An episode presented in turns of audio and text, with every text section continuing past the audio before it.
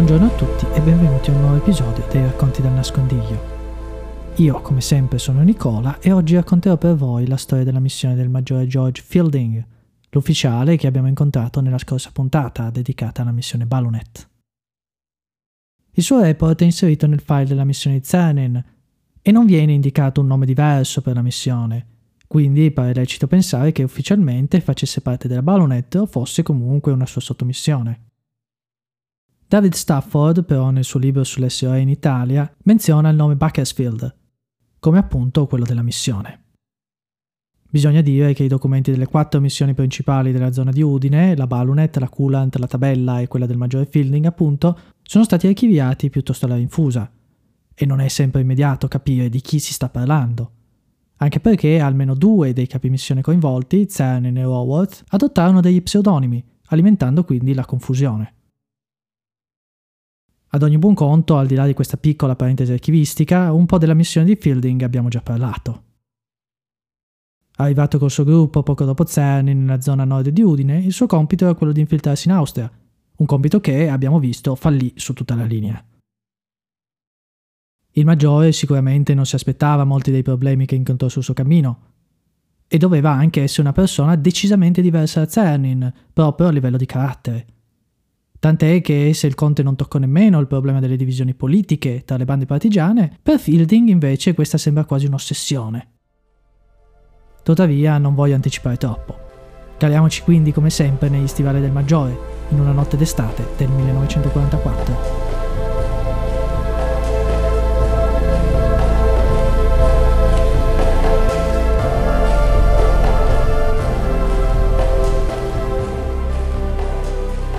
La Bakersfield, composta dal maggiore Fielding, il maggiore Smallwood il tenente Banks, questo era lo pseudonimo di George Howe, e il caporale Bottle, che era radiotelegrafista, fu lanciata sul campo di ricezione approntato da Cernin a Tramonti nella notte del 12 agosto 1944. Insieme a loro saltò anche il gruppo di sabotatori austriaci guidati dal tenente Karmensky. La missione di Fielding e i suoi era penetrare in profondità nelle Alpi, stabilire una base sui monti e assicurarsi vie di entrata e uscita verso l'Austria, le quali sarebbero state poi usate per operazioni successive. In questo periodo, vale la pena ricordarlo, i comandi alleati ancora si cullavano nell'illusione di poter raggiungere le Alpi per l'autunno. E quindi preparare il terreno in Austria è un obiettivo strategico considerato molto importante. E questo spiega anche la concentrazione di missioni in questo periodo nel nord-est del paese. Fielding e Smallwood erano stati selezionati per questa missione essenzialmente perché parlavano fluentemente tedesco. Il maggiore Fielding aveva vissuto una vita da girovago, in maniera simile in effetti a quella di Cernin. Il padre era morto a Gallipoli nel 1915 durante la Prima Guerra Mondiale, quando il maggiore era appena neonato. La madre, rimasta vedova, aveva portato poi il figlio, ancora bambino, a fare un tour del continente dopo la fine della guerra. Giunti a Ginevra, però, il piccolo si era ammalato gravemente e il dottore che lo visitò consigliò alla madre di portarlo lontano dalla città, nel tranquillo villaggio di Sahnen-Moser, al confine con Francia e Germania. In questo villaggio si era formata una grossa comunità britannica, perché durante la guerra gli svizzeri vi avevano eretto un campo per i prigionieri di guerra che fossero fuggiti dall'impero tedesco. Evidentemente la madre di Fielding trovò il posto incantevole, perché decise di stabilirvisi. Più tardi Fielding tentò la carriera militare, ma i suoi giorni da cadetto durarono ben poco. Dopo un litigio con un sergente istruttore, il giovane fu cacciato. A questo punto il maggiore passò del tempo in Germania meridionale per imparare il tedesco e quindi, attraverso i contatti di un suo zio, si unì a un gruppo di cacciatori di pellicce in Canada, dove visse per ben un anno nelle gelide distese del circolo polare artico.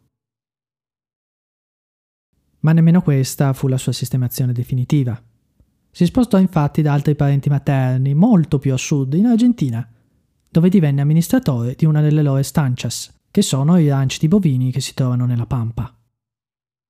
Qui, tra una gara di tiro con la pistola e l'altra, con i gauchos della estancia, Fielding si trovò a gestire il commercio di bestiame, il che lo portò a viaggiare fino a Chicago, dove si trovava allo scoppio della guerra.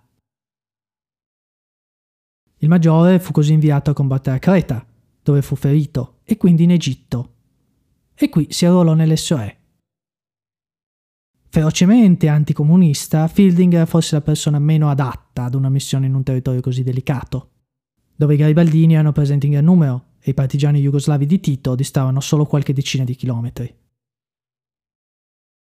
L'SOE però, ancora in questa fase della sua storia in Italia molto incerto sulle sue gambe, probabilmente non considerò questo problema. E non è da escludere che per loro la situazione delle bande in tutto il nord fosse ancora avvolta dalle nebbie dell'incertezza. Sembra quindi che l'unica considerazione che portò i comandi a selezionare Fielding fu la sua conoscenza del tedesco, in previsione del suo passaggio in Austria. In fondo, in Italia il maggiore ci sarebbe dovuto rimanere solo un tempo molto limitato. Arrivati a terra, però, gli agenti incontrarono le prime difficoltà. Tranne Giorgiao, infatti, l'abbiamo già letto nel rapporto di Cernin, erano tutti in divisa.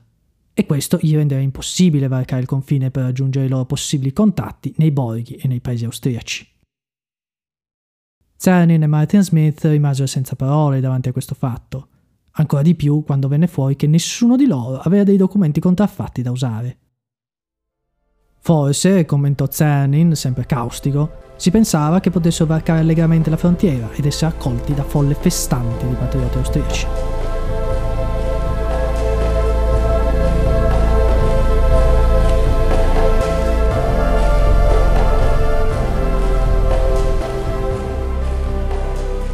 Nel frattempo, perlomeno, il capomissione della Baronet fornì a Giorgiao, come abbiamo già raccontato, una guida locale, Georg de Reatti, che condusse l'ufficiale fino in Austria.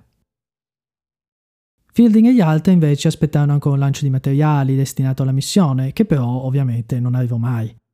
Finché a un certo punto Cernin si accordò con Fielding e la Bakersfield partì alla volta del villaggio di Clavice, a ovest di Tramonti.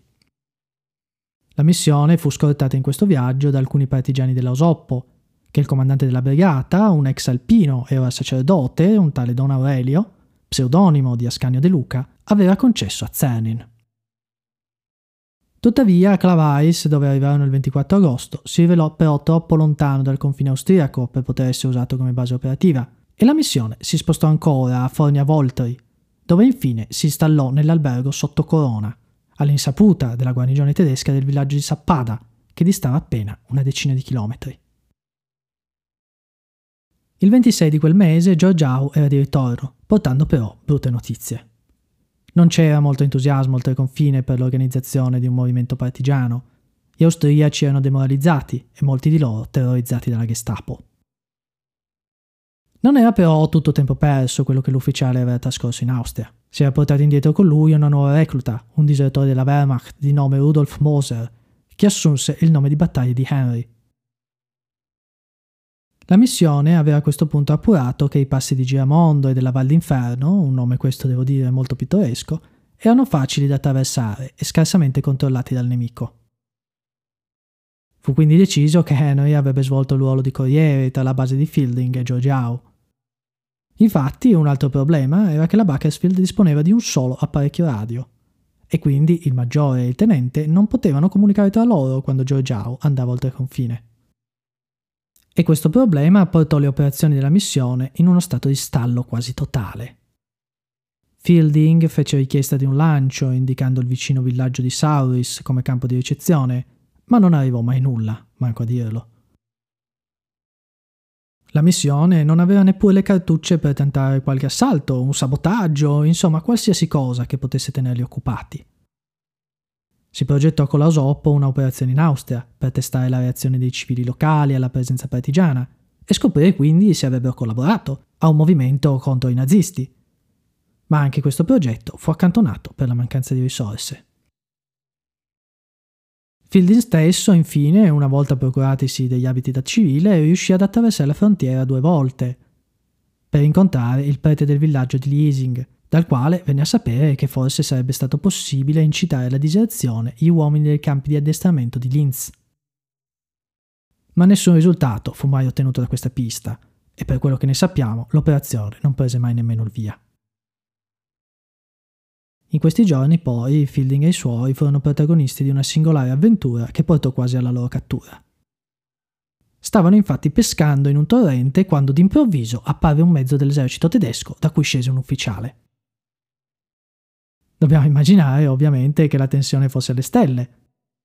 Ma il tedesco, con rigore teutonico, voleva solo controllare che avessero il necessario permesso di pesca. Quando gli agenti risposero in maniera negativa, l'ufficiale li rimproverò aspramente e gli disse di affrettarsi al municipio per ottenerne uno, prima di passare dei guai. Quindi girò sui tacchi e se ne andò per la sua strada. L'unico che ottenne qualche risultato in questo periodo fu Giorgiao, affiancato dall'instancabile De Reatti, il quale reclutò un altro corriere, Otto, e creò una safe house, una casa sicura, a Villegraten, grazie all'aiuto del medico del paese, il dottor Kirschbaumer. La speranza era di poter usare questa piccola base per accumulare armi e far quindi nascere una piccola banda nella zona, che sarebbe poi potuta crescere in futuro.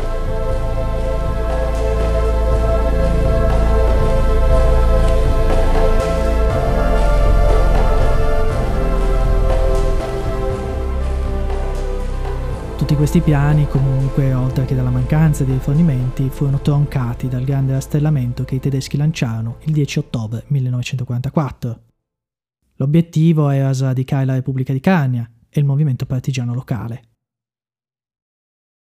Nella zona dove si trovava la Bakersfield le operazioni nemiche in realtà iniziarono qualche tempo prima, il primo del mese per essere precisi, e costrinsero gli agenti a prendere alcune contromisure.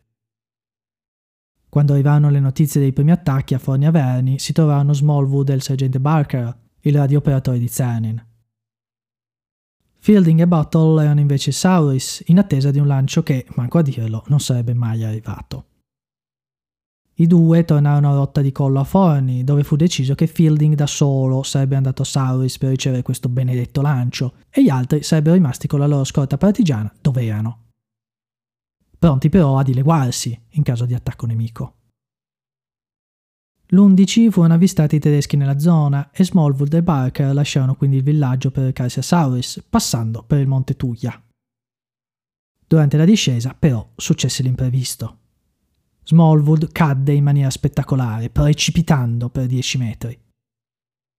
Forse mise un piede in fallo per la fatica, o perché ormai si stavano allungando le ombre della sera, Fatto sta che fu un miracolo se sopravvisse, ma si fratturò malamente la gamba poco sopra la caviglia e pure l'avambraccio per sovramercato.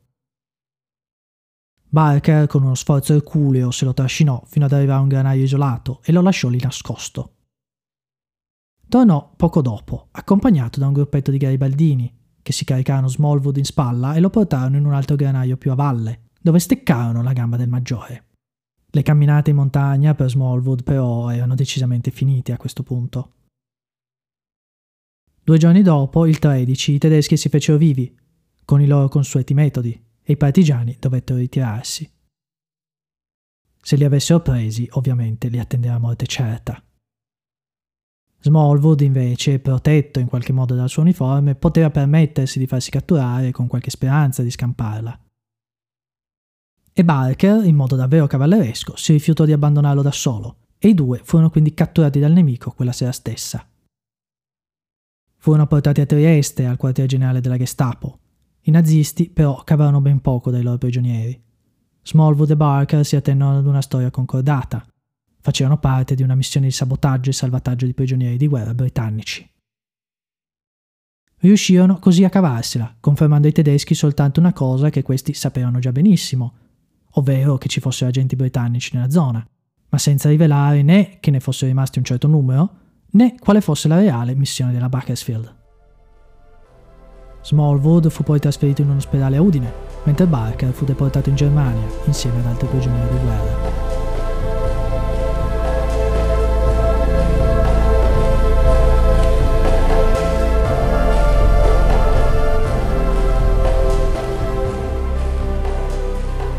Per oggi noi ci fermiamo qui con il nostro racconto.